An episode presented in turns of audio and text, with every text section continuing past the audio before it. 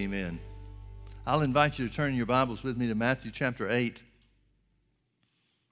We want to start in verse 16. After several healings, several uh, accounts given to us in Matthew 8, the Holy Ghost inspires Matthew, who was one of the original 12 apostles, disciples who became apostles, to make a very specific point. Matthew 8 16, it says, When the evening was come, they brought unto him, meaning Jesus, many that were possessed with devils, and he cast out the spirits with his word and healed all that were sick. Now, notice that phrase, he healed all that were sick. He healed all that were sick. Verse 17, that it might be fulfilled, which was spoken by Isaiah the prophet, saying, Himself took our infirmities and bare our sicknesses. Well, let's go back to Isaiah's prophecy and compare what Matthew 8, 16, and 17 is telling us with what the Word says. Isaiah chapter 53, let's just start in verse 1. Who hath believed our report? And to whom is the arm of the Lord revealed? For he shall grow up before him as a tender plant, and as a root out of dry ground. He hath no form nor comeliness, and when we shall see him, there is no beauty that we should desire him. He is despised and rejected of men, a man of sorrows and acquainted with grief. Now, notice those two words, sorrows and grief. grief. The word sorrows is the word pain. It's translated pain other places in the Old Testament. The word grief is the word sickness, as it is translated in other places in the Old Testament. Now, folks, this seems to be another place. If you were here this morning, we ran into one where the translation has to be judged. What I mean by that is any translation, every translation, is good or is only as good as the translator's knowledge of the, the language, first and foremost, and then secondly, their knowledge of the character and the nature of God. There are some places in the King James translation where the translators just seem to have bailed. They just seem to come to a place where the word identifies something that is just too far out there for them to accept. And this is one of those cases. This is one of those situations. They knew the words. They translated the word sorrow as uh, into the word pain in other places in the Old Testament. They translated the word grief, the Hebrew word for grief, as sickness in other places in the Old Testament. But here they just went completely off the rails. Now, don't take my word for it. Check it out for yourself. Find out what these words mean. Search and, and research to see other places where they're translated, where this word is used, and how it's translated in the Old Testament. But I'm going to go with the words that the original intent covered. He is despised and rejected of men, a man of pains and acquainted with sickness, and we hid as it were our faces from him. He was despised and we esteemed him not. Now, folks, notice something in verse 3 where it says he's a man of sorrows or a man of pain and he's acquainted with sickness. I want you to notice in this, uh, this chapter 53, everybody agrees is the messianic chapter. It's the Old Testament definition of the atonement that the Savior, the Messiah, would make. Nobody argues that fact. Everybody recognizes that this is what Jesus did or would do from Isaiah's point of view. What Jesus would do to bring redemption for mankind. So, here where it says he was a man of pains and acquainted with sickness, it doesn't mean that Jesus hurt. It doesn't mean that Jesus experienced pain in his earthly ministry. I'm not saying he didn't, but that's not what it's talking about. When it says he's a man of pains and acquainted with sickness, it's telling us that God's Messiah was intricately, intricately very closely associated with pains and sickness. It doesn't sugarcoat it and just tell us the good things about Jesus. It doesn't tell us what a bubbling personality he had, because those are not the important things. He must have had because people flocked to him. Kids came and wanted to be around him. So he must have been fun in some respect. But the Messianic chapter, the atonement chapter in all of Scripture, is identifying Jesus close relationship with pains and sickness. Now, most people, if you ask them what are they redeemed from or what Jesus has done for them, what did Jesus do for us on the cross, most of the church world will say he saved us from our sins. And that's true to a point.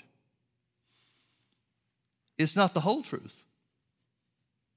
It's not the entirety of the truth. And God inspired, or I'm sorry, Isaiah, inspired by the Holy Ghost, writes these things to us. Why is he talking about pains and sickness before he talks about sin? See, redemption from sin or forgiveness from sin, most times, uh, most Christians will use the term forgiveness of sins when they're talking about salvation. And that's really not accurate. God didn't forgive our sins, He canceled them out, He removed them. But if the forgiveness of sins is the main issue, then why doesn't He lead with sin? Why does He talk about in several places what Jesus was associated with or what He was joined unto in becoming our sacrifice? He is despised and rejected of men, a man of pains and acquainted with sickness. And we hid, as it were, our faces from him. He was despised, and we esteemed him not. Surely he has borne our griefs. Here's that word sickness again. And carried our sorrows. Here's that word pains. Surely he has borne our sickness and carried our pains. Yet we did esteem him stricken, smitten of God, and afflicted. But he was wounded for our transgressions. Now, this is the first time he starts talking about sin. He was wounded for our transgressions, He was bruised for our iniquities. You know why I think that this is this chapter is laid out the way that it is? I know that God, who knows the future better than we know the past, He knew that there would be no argument about Jesus paying the price for sin. He knew, looking down through the portals of time, He knew that his people, his children, would not dispute the work that he did to forgive or redeem us from sin. And so there's more talked about in this chapter regarding sickness than there is sin, not because sickness, the payment for sickness or the benefit of divine health is more important than the forgiveness of sin or the removal of sin from our lives. It's not. But he knew where the argument was going to be, he knew where the resistance was going to be. He knew the translators were going to mess this up.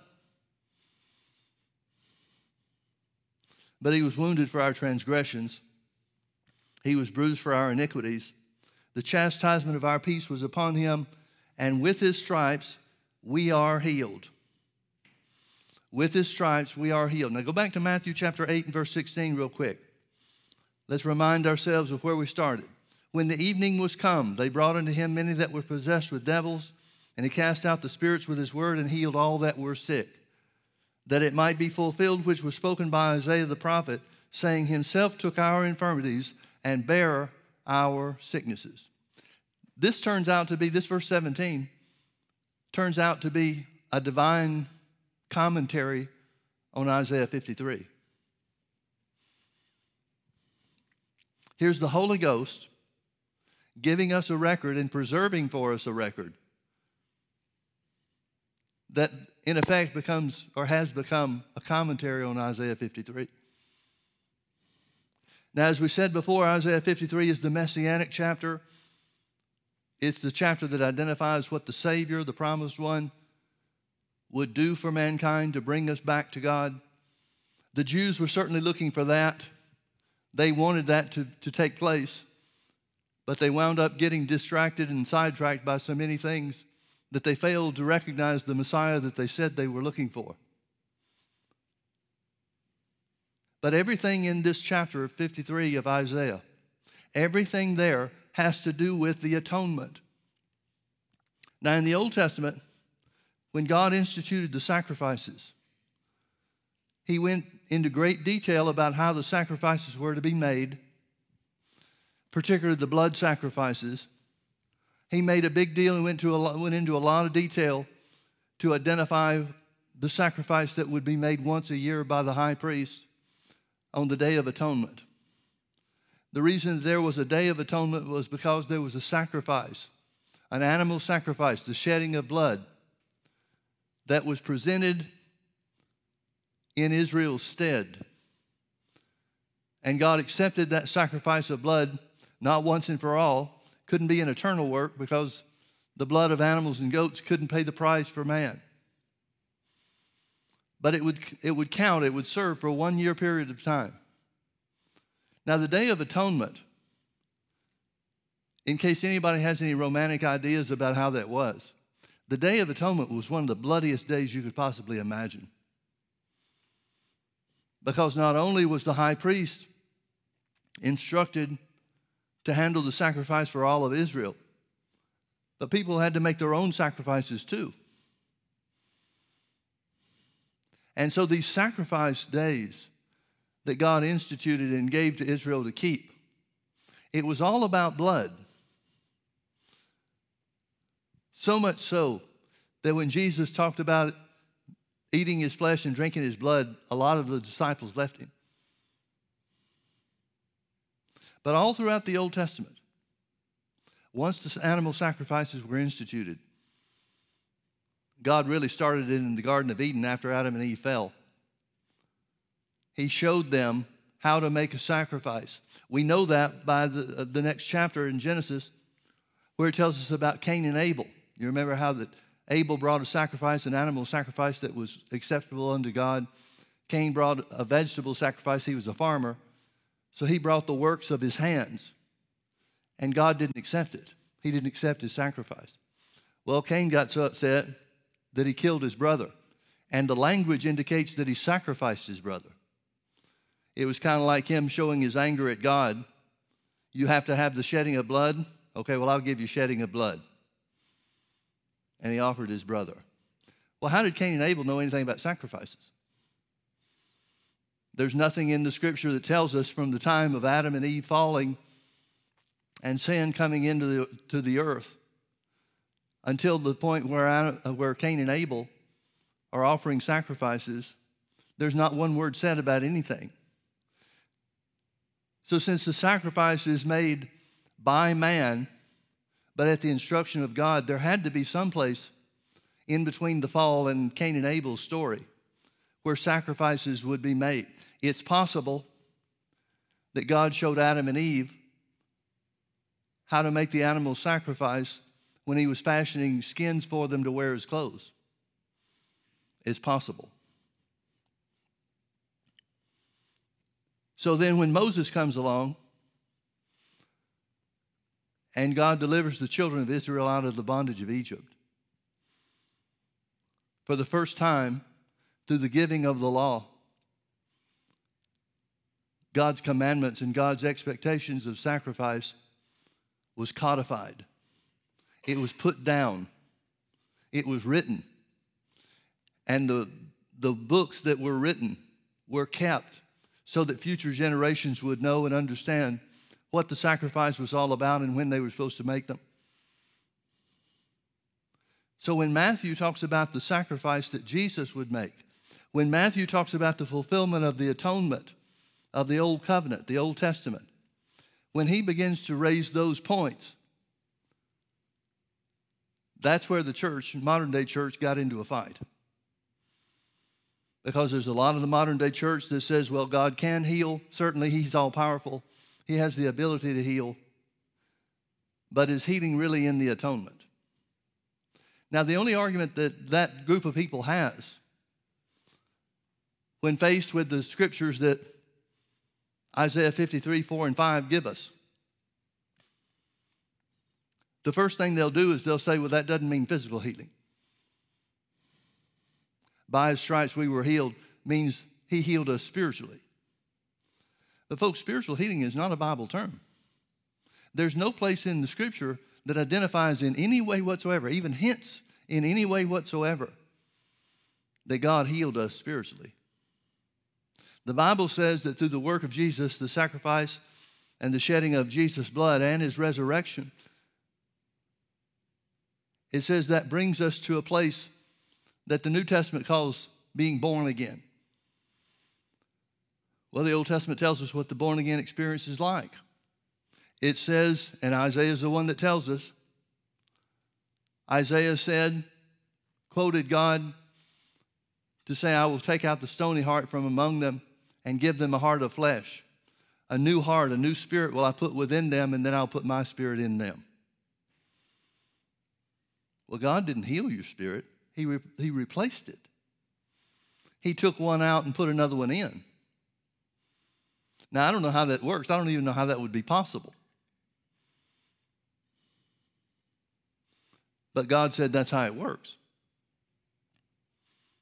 So there's no such thing in Scripture as spiritual healing.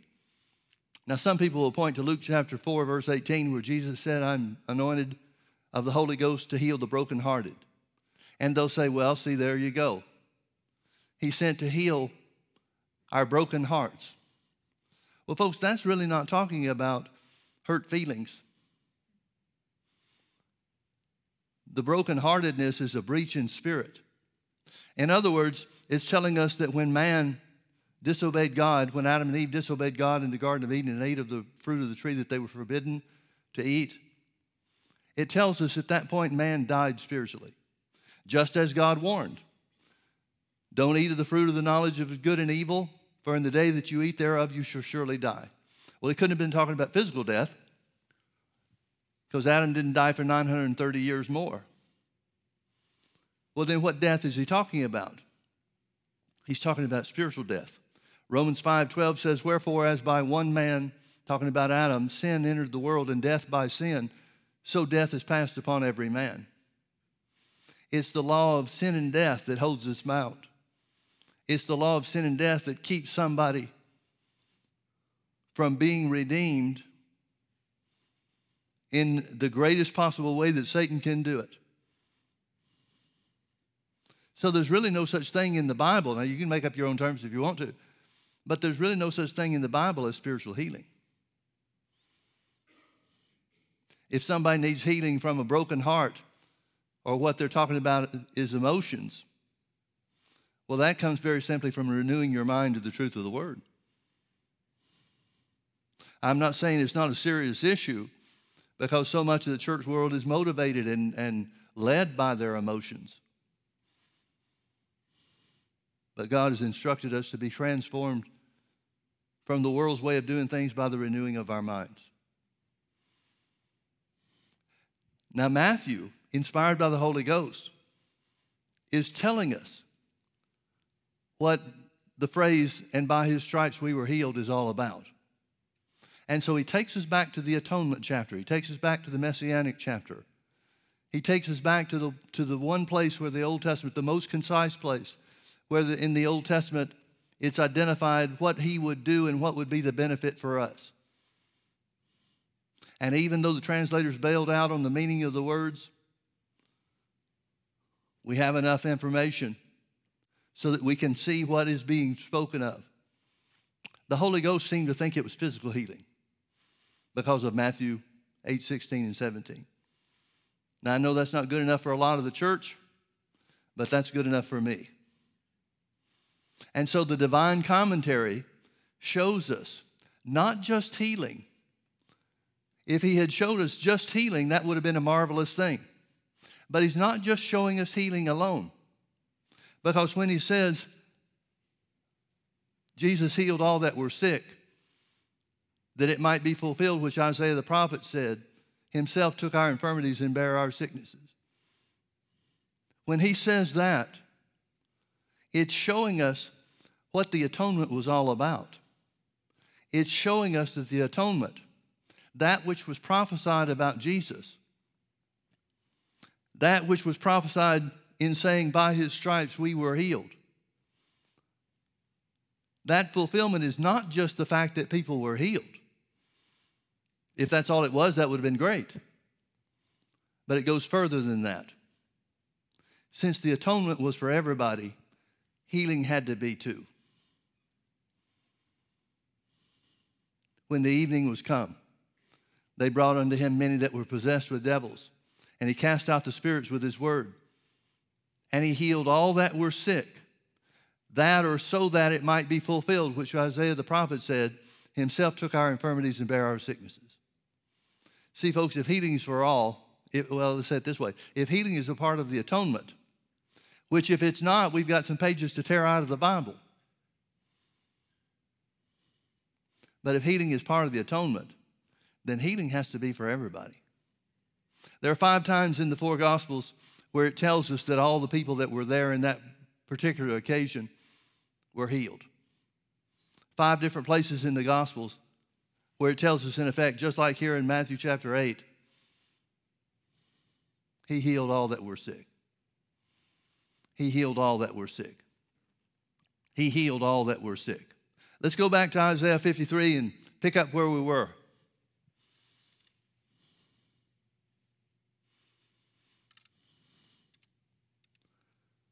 We'll start again with verse 5. But he was wounded for our transgressions, he was bruised for our iniquities. The chastisement of our peace was upon him, and with his stripes we are healed. All we like sheep have gone astray. We have turned everyone to his own way, and the Lord has laid on him the iniquity of us all. He was oppressed and he was afflicted, yet he opened not his mouth. He is brought as a lamb to the slaughter and as a sheep before her shearers is dumb, so he opened not his mouth. He was taken from prison and from judgment. And who shall declare his generation? For he was cut off out of the land of the living. For the transgression of my people was he stricken. And notice that phrase, he was cut off out of the land of the living.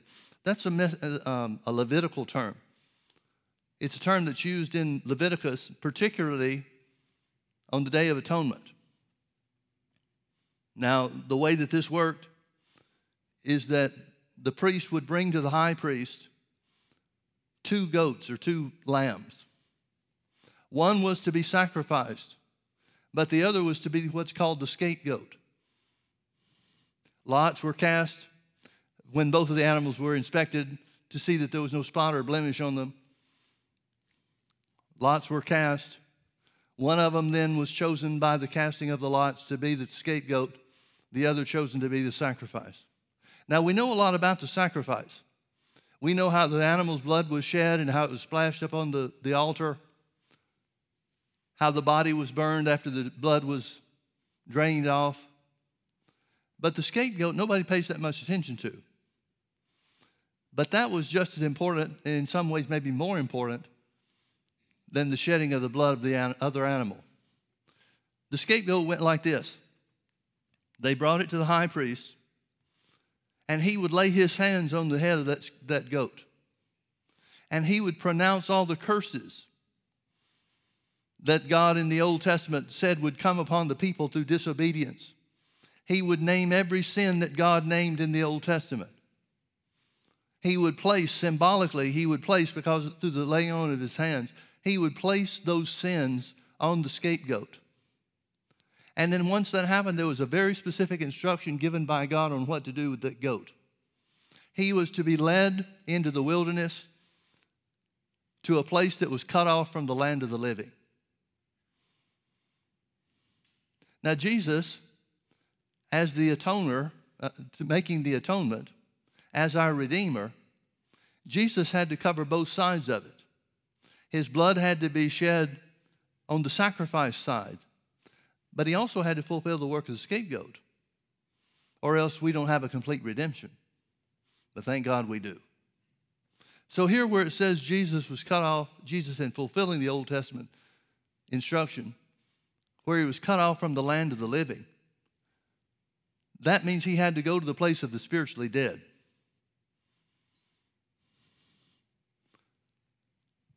Now, something happened to Jesus in the three days between him hanging on the cross and expiring, and him being raised and resurrected from the dead.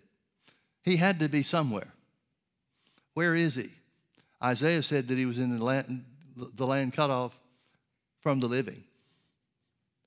There's a, a time where Jesus told in Mark, uh, Matthew chapter 16, I believe it is, where Jesus told about the rich man and Lazarus they both died. The rich man went to hell, the place of the spiritually dead. and Lazarus went to Abraham's bosom, which Jesus called paradise. You remember when he hung on the cross between the two thieves? One of the thieves mocked him and said, If you are the Son of God, call the angels and get us down from here. And the other rebuked him. And he said, Lord, when you come into your kingdom, remember me. Jesus said to, the, to that thief on the cross, He said, I say unto you this day, you shall be with me in paradise. Now, the King James punctuation, the translation is correct, but the King James punctuation is written as if he said, Today you shall be with me in paradise. But he wasn't in paradise that day. He wasn't in paradise until three days later. Now, when the rich man sees afar off and sees Lazarus in his bosom, in Abraham's bosom, he inquires of Abraham to have Lazarus dip, his, dip the tip of his finger in water and cool his tongue. And Abraham very simply says, You can't go from your side to our side. That's not work that Lazarus would do anyway, but he can't get to you. And so his request was rejected. Now, if Abraham's bosom was paradise, then in no way could it qualify as a land cut off from the living. The only thing that could fulfill that is if Jesus joined the spiritually dead in the bottom place of hell. Now, folks, if Jesus is just spending a couple of hours on the cross and it, everything happened real quickly, if Jesus is just enduring a beating that was savage, it was horrible, I don't mean to make light of it in any way whatsoever. But it's the horrible nature of the beating and the few hours that he spent on the cross. And remember, he died quicker on the cross than either of the two thieves. They had to break the legs of the other guys, but they didn't Jesus because he was already dead. So if Jesus is just experiencing excruciating, mind boggling pain through the beating he took in Pilate's court and hanging on the cross, then why is he sweating great drops of blood in Gethsemane? Do you remember that story?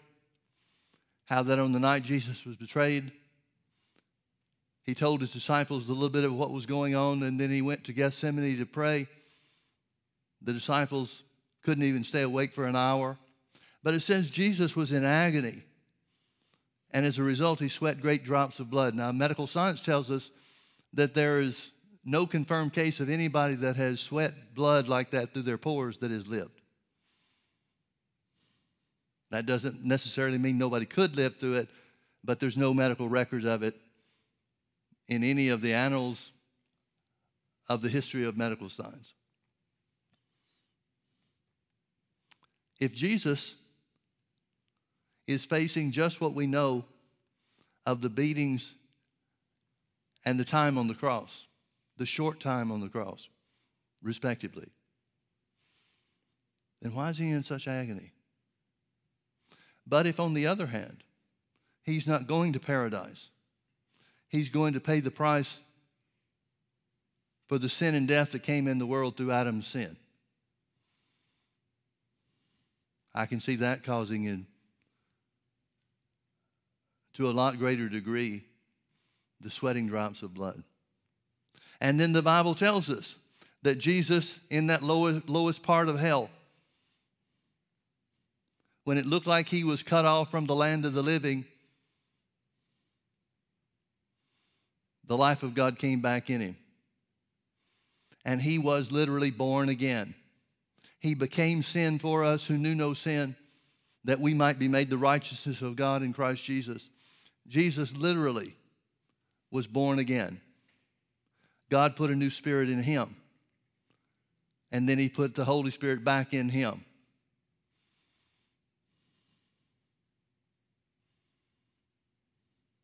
So, here where it says he was cut off from the land of the living, it's a clue that tells us a little bit about where Jesus went for those three days and nights.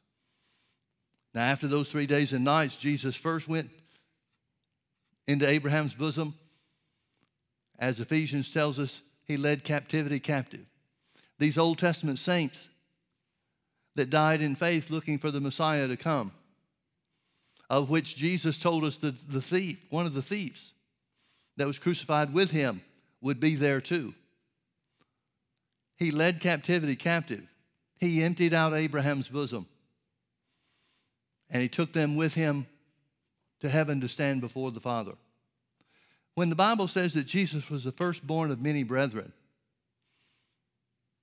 if he didn't have the same born again experience as us, then why is the Bible identifying us with him in that respect? He was the firstborn among many brethren. He was the first one to be born again. And if his spirit had been made sin, if God had laid on him the iniquity of us all, as the scripture says, then there's no way he could enter back into the presence of God without being made righteous through this new birth. Now, folks, these are atonement facts. These are things that had to be done and had to be carried out if Jesus was going to fulfill the prophecy that the Old Testament said that he would. Now, if Jesus didn't do everything that was prophesied in the Old Testament, then we've got a problem. Because some part of the Old Testament is not true. And again, we have pages to tear out of our Bibles.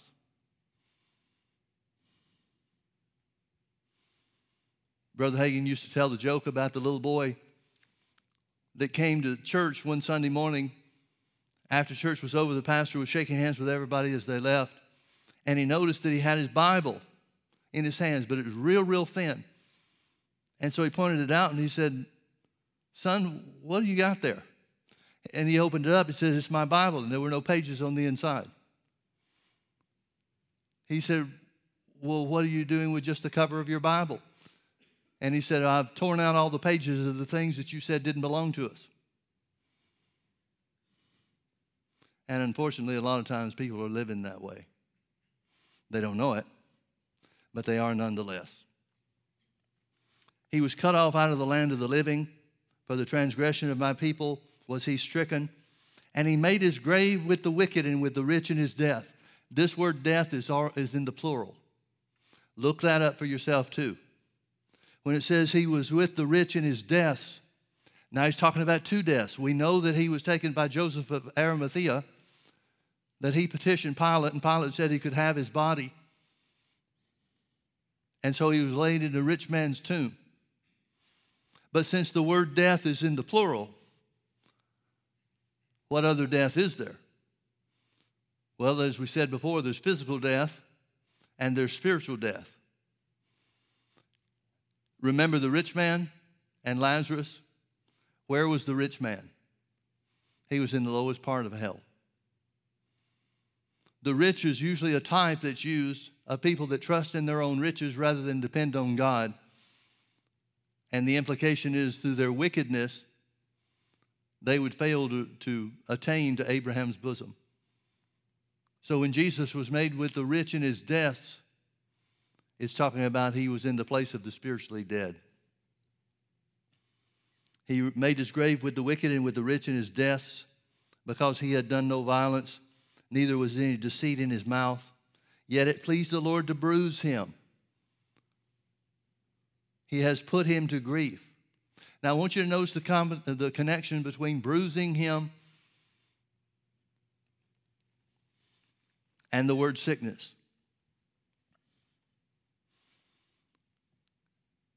The scripture would more accurately be identified and translated. And by the scripture, I mean Isaiah 53 5. He was wounded for our transgressions, he was bruised for our iniquities. The chastisement of our peace was upon him, and with his stripes we were healed. That word stripes is literally the word bruise. And it's a technical term. Dr. Robert Young explained in his little book that's out of print Hints the Bible interpretation. You can find an excerpt of it, a couple of chapters of it, in a Young's Analytical Concordance. But I haven't been able to find. Brother Hagin said he had one at one time and he lost it, got away from him, as books will sometimes do. And he never found another one, a copy of it, and I've never been able to find one either. People chant, uh, run up on this abbreviated version in Young's Concordance and they think they found it, but it's a real thick book, according to what Brother Hagin said. And anyway, he said Dr. Young identified, and this is the same thing that Dr., uh, T.J. McCrossan included in his book, Healing, Bodily Healing in the Atonement. There's a Hebrew word that would be very specific and would be required to, to use that would in, imply or convey to us the idea of stripes on Jesus' back. But the word that was used by the Holy Ghost is the word bruise, which means there was no way to distinguish. In order to use that word, there would be no way for anybody to, able, to be able to distinguish between one mark and another.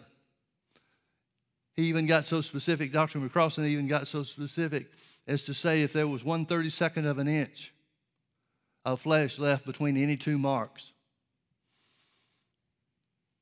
then the language would require a word that means stripes. But the fact that the word bruise is used rather than stripes is an indication to us of the severity of Jesus' back being beaten. His back was just one piece of flesh with hunks of meat pulled out that that little whip that the Roman soldiers used. It was a leather whip. It had a handle and, and several leather straps that came out of the handle. And embedded in that handle, handle was pieces of bone and stones and little pellets of iron created in such a way that when it came down on, the, on Jesus' back, he certainly wasn't the only one that it was used on. But when the, this whip came down on Jesus' back, it would embed into his flesh. And then when they yanked it out, it would pull out hunks of flesh. Oftentimes, people would die from these beatings. So, where it says that the Lord was pleased to bruise Jesus, it was according to God's plan. It was the cost that Jesus well knew would have to be paid. I believe that this kind of knowledge is the reason that Jesus was sweating drops of blood in, uh, in Gethsemane. He knew what was coming, he knew what had to be done. And, folks, he had to know. He had to be able to go into this thing with his eyes wide open. There had to be no hidden elements of this for Jesus to be able to be a worthy sacrifice for us. He knew everything that was going to happen. He knew what the requirement or the payment was going to have to be. And he still chose to hang on the cross. He said to himself, or he said himself while he was on the cross, that if he wanted to, he could call 12 legions of angels to get him down.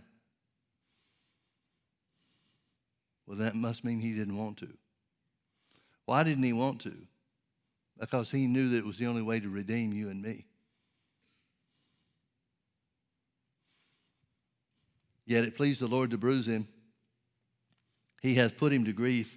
This phrase in verse 10 literally means, and look this up for yourself, don't take my word for it, but this phrase literally means God made him sick. And again, that doesn't mean he had cancer when he was hanging on the cross. It means God made him the substitute not only for sin, but for sickness and disease as well. This is in the atonement chapter, folks.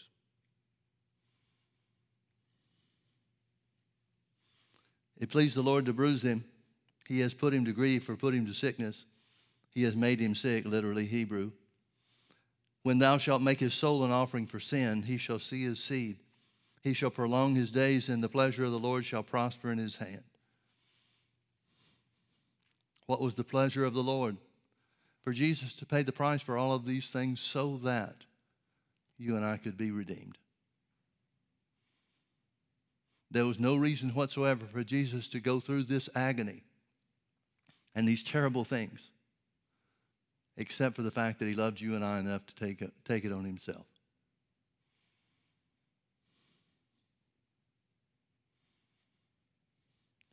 Now, these are things, particularly when it comes to forgiveness of sins, nobody would argue reading these scriptures, reading Isaiah 53 5. He was wounded for our transgressions, he was bruised for our iniquities. The chastisement of our peace was upon him, and with his stripes we are healed. Nobody argues the sin part, do they? Everybody recognizes that Jesus paid the price for sin, that he shed his blood for sin or for the remission of sins. And that's certainly true. But that's not all the chapter covers. That's not all the work of Jesus covered itself. Turn with me to Psalm 107, please.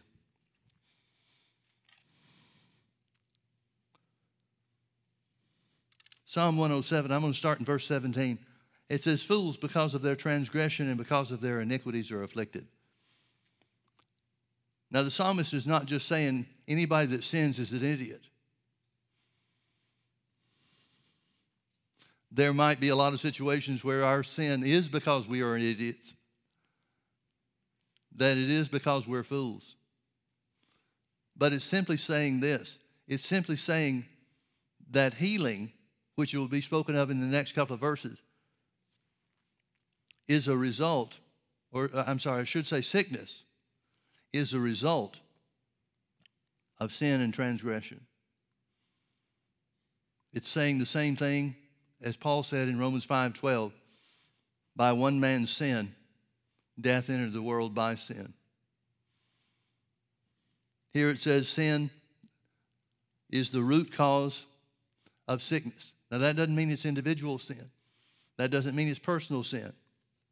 Their soul abhorreth all, man, all manner of meat, and they draw near unto the gates of death. Then they cry unto the Lord in their trouble, and he saves them out of their distresses.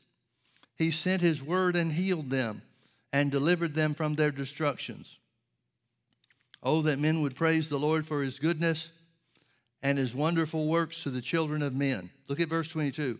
And let them sacrifice the sacrifices of thanksgiving and declare his works with rejoicing. So, what is this passage of Scripture telling us? It's telling us that sin, original sin, is the cause of sickness and disease. And it tells us that even if an individual has brought about their own destruction, when they cry out to God, God hears and answers them. But there's also another implication here. He sent his word and healed them and delivered them from their destructions. There's another part of this that we need to point out, and that is the healing and the deliverance may not always come instantly. The psalmist says in the next verse, verse 21, Oh, that men would praise the Lord for his goodness now, notice verse 22. Verse 22 is talking about the sacrifice of thanksgiving. Why is it a sacrifice? Because it doesn't happen instantly, it might not be overnight. But the Word of God is the power of God to heal. Now, you may remember in John chapter 5, where Jesus heals the man at the pool of Bethesda. He's the guy that said he didn't have anybody that was helping him get into the water and he was too slow to get there as soon as the, the angel touched the water. You remember the story? Jesus finds him again in the, in the temple several days later, and he says to him, Go and sin no more, lest a worse thing come upon you. That might be an implication that Jesus is saying your personal sin was involved in this. Or he could just be using a general term and identifying that sin opens the door to sickness and tragedy and even worse things than what he had experienced. We don't know for sure. But what we do know is that whatever his involvement was, whether it was personal sin or not, it didn't disqualify him from God's healing mercy. Now, I want you to look with me over to James chapter 5. We'll close with this. Verse 14, he says, Is any sick among you? Let him call for the elders of the church and let them pray over him, anointing him with oil in the name of the Lord. Folks, please understand that the implication is there should not be any sick people in church. The church of the Lord Jesus Christ or the family of God should be free from sickness and disease. James says it by the inspiration of the Holy Ghost so casually that it's easy for us to miss. But he asked the question, inspired by the Holy Ghost, in such a way that it implies there shouldn't be anybody that's sick in the congregation of God, among the people of God. But if there are, let him call for the elders of the church and let them pray over him, anointing him with oil in the name of the Lord. Verse 15, and the prayer of faith shall heal the sick. This word save is the word sozo. It means to rescue, deliver, make safe, make sound, and to heal. Well, being saved from sickness is healing, isn't it? That's what healing does, is it saves us from sickness. The prayer of faith shall save or heal the sick, and the Lord shall raise him up. Now notice the last part of verse 15. And if, if he has committed sins, they shall be forgiven him. If he's committed sins, they shall be forgiven him. In other words, he's saying if somebody's sick because of their own wrongdoing, there's forgiveness for that. And the reason that he speaks of that forgiveness is to let us know that being sick because of your own actions, because of your own sins, even that doesn't disqualify you from receiving the power of God to heal your body.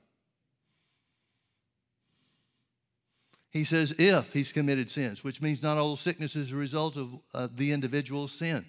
It couldn't be. But even if it is in, in a particular case, it doesn't disqualify them for the healing mercy of God. He sent his word and healed them and delivered them from their distresses. Folks, healing is without a doubt part of the atonement. Without a doubt, it's part of what Jesus shed his blood for. Without a doubt. It's part of the land of promised blessings that God made to each and every one of us. Jesus healed all that were sick to fulfill the atonement as described and identified by Isaiah the prophet. He healed all that were sick.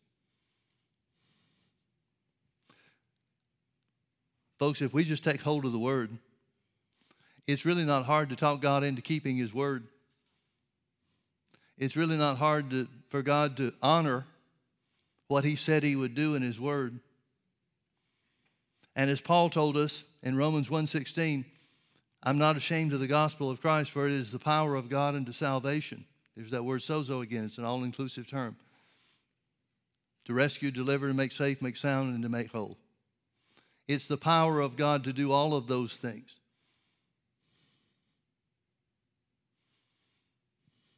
F. F. Bosworth, who was a great healing evangelist, when he was when he had returned to the ministry, he got out of the ministry for a little while, and then when the healing revival started, he joined up with William Branham. He would do the daytime teachings on faith and healing. And then Branham would come in at night and operate in the prophet's office or prophet's ministry. And Bosworth didn't have anything special from the Lord, like a healing anointing, at least by his own admission. But he got so many results.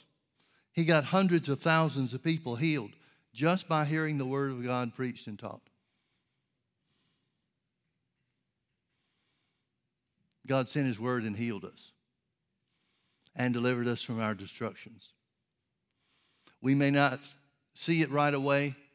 We may have to offer the sacrifice of thanksgiving, which is to praise God for the answer that we don't yet see it and don't yet feel in our bodies.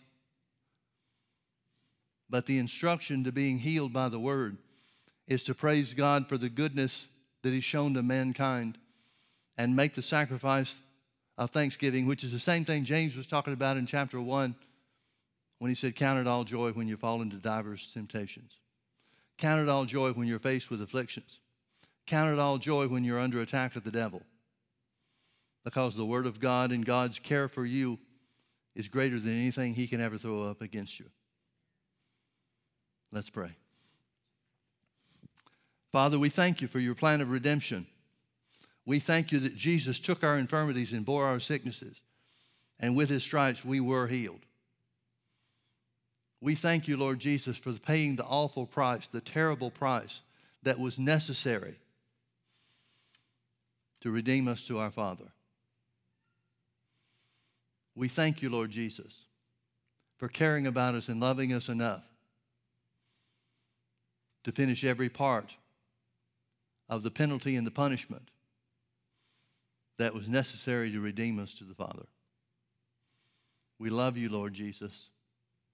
We love you for your sacrifice for us. Father, we magnify you for the great work that has been done. And we declare that the law of the Spirit of life in Christ Jesus has made us free from the law of sin and death. The law of the Spirit of life in Christ Jesus has made us free from the law of sin and death, which encompasses every sickness and every disease. We will not imagine vain things against the Lord, for he has made an utter end of affliction. Sickness shall not rise again the second time. We bless you, Holy Father. In Jesus' name, amen. Amen. Healing is ours. God bless you, folks. Have a great week.